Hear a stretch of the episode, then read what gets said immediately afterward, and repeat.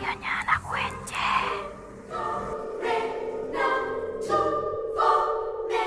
Halo Edo Friend, kembali lagi bersama gue di Jatul di podcast RFM UNJ dalam mata acara Gus Bang. Buat lo yang udah sering dengerin Gus Bang, iya, Gus Bang adalah gudangnya cerita horor. Yang namanya cerita horor pasti nggak jauh-jauh dari kata seram, mencekam, mistis, dan apa pun yang terkait seputar itu. Jadi, sebelumnya gue mau ngingetin ke lo, jangan coba-coba dengerin ini sendirian, malam hari, dan dalam keadaan gelap.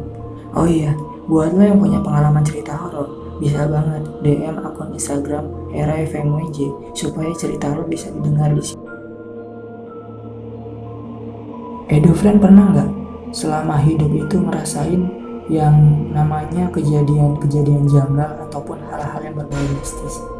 Nah, jadi itu enam tahun yang lalu, gue pernah mengalami hal yang bikin gue merinding banget.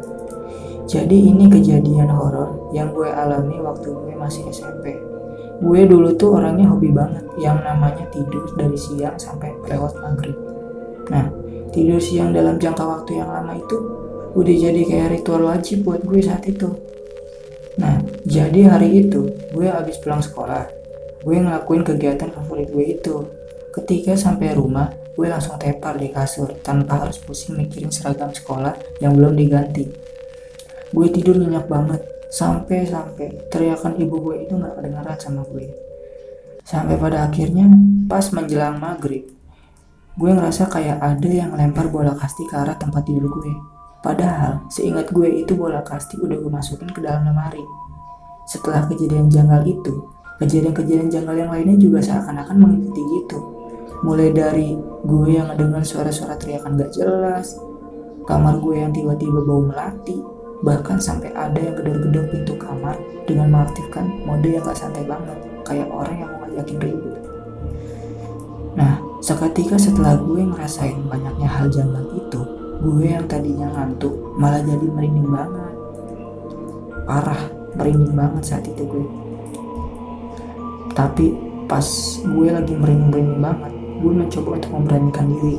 Jadi gue untuk mencoba sekeliling kamar dan gue juga mencoba untuk memberanikan diri buat buka pintu kamar gue. Tapi hasilnya nihil. Iya nggak ada siapa-siapa di situ. Gue cuma ngelihat ayah dan ibu gue lagi duduk-duduk manis di tempat makan. Tapi dia itu tapi mereka itu diem aja gitu. Tatapannya kosong.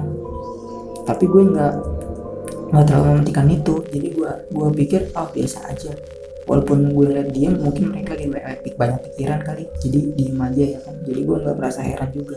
Nah setelah itu gue memutuskan untuk kembali nutup pintu dan pengen lanjut tidur. Gue rebahan dulu ya kan. Relax santai kayak di pantai ya kan. Awalnya gue biasa aja. Tetapi lama kelamaan itu gue kayak ngerasa kok badan gue berat ya? Kayak ada sosok yang nindiin gue gitu tapi nggak kelihatan. Nah gue di situ jadi takut ya kan takut banget. Selang beberapa, selang beberapa lama, saat gue lagi sibuk-sibuknya mencoba untuk melepaskan diri dari makhluk yang lagi asik-asikan ini gue itu, tiba-tiba gue ngedengar suara orang buka pintu rumah. Seketika sesuatu yang ingin gue itu juga tiba-tiba hilang setelah ada orang yang masuk rumah gue itu. Dan ternyata yang masuk itu adalah ayah dan ibu gue. Mereka berpakaian rapi, kayak abis dari acara Gue yang saat itu keheranan, tanpa basa-basi langsung nanya dong ibu gue. Bu, ibu sama bapak habis dari mana? Ibu gue jawab, loh ibu kan kondangan sama bapakmu. Kamu baru bangun? Dan gue ngejawab sekaligus nanya karena gue bingung banget. Lah, bukannya ibu sama ayah tadi ada di meja makan? Ibu gue, ibu gue jawab lagi. Ibu sama bapak tadi berangkat dari jam 5 loh. Ibu bangunin kamu, kamu malah pulas udah sana mandi habis itu sholat gue yang saat itu masih ngerasa heran sekaligus merinding pada akhirnya pergi sembahyang untuk menenangkan diri Kejadian ini bikin gue percaya kalau tidur pas maghrib bakal digangguin makhluk halus itu ternyata benar adanya dan bukan sekadar mitos. Mulai saat itu, gue jadi ngeri dan gak mau lagi yang namanya tidur siang sampai maghrib. Kalaupun mau tidur siang, nantinya gue bakal selalu nyalain alarm terlebih dahulu buat gue bangun. Dan juga buat gue harus memberitahu lo kalau kita udah ada di akhir pertemuan kita kali ini. Gue cuma mau ngingetin sekali lagi ke lo. Jangan berani-berani dengerin podcast waktu lo lagi sendirian. malam-malam, dan di tempat yang gelap. Karena bisa aja ada sosok tak kasat mata yang tanpa diajak pun tetapi malah siap sedia untuk menemani lo. Sampai bertemu lagi di Goosebump yang akan datang. Di Jatuh pamit mengudara. Keep inspiring, keep struggling, and keep being love provide.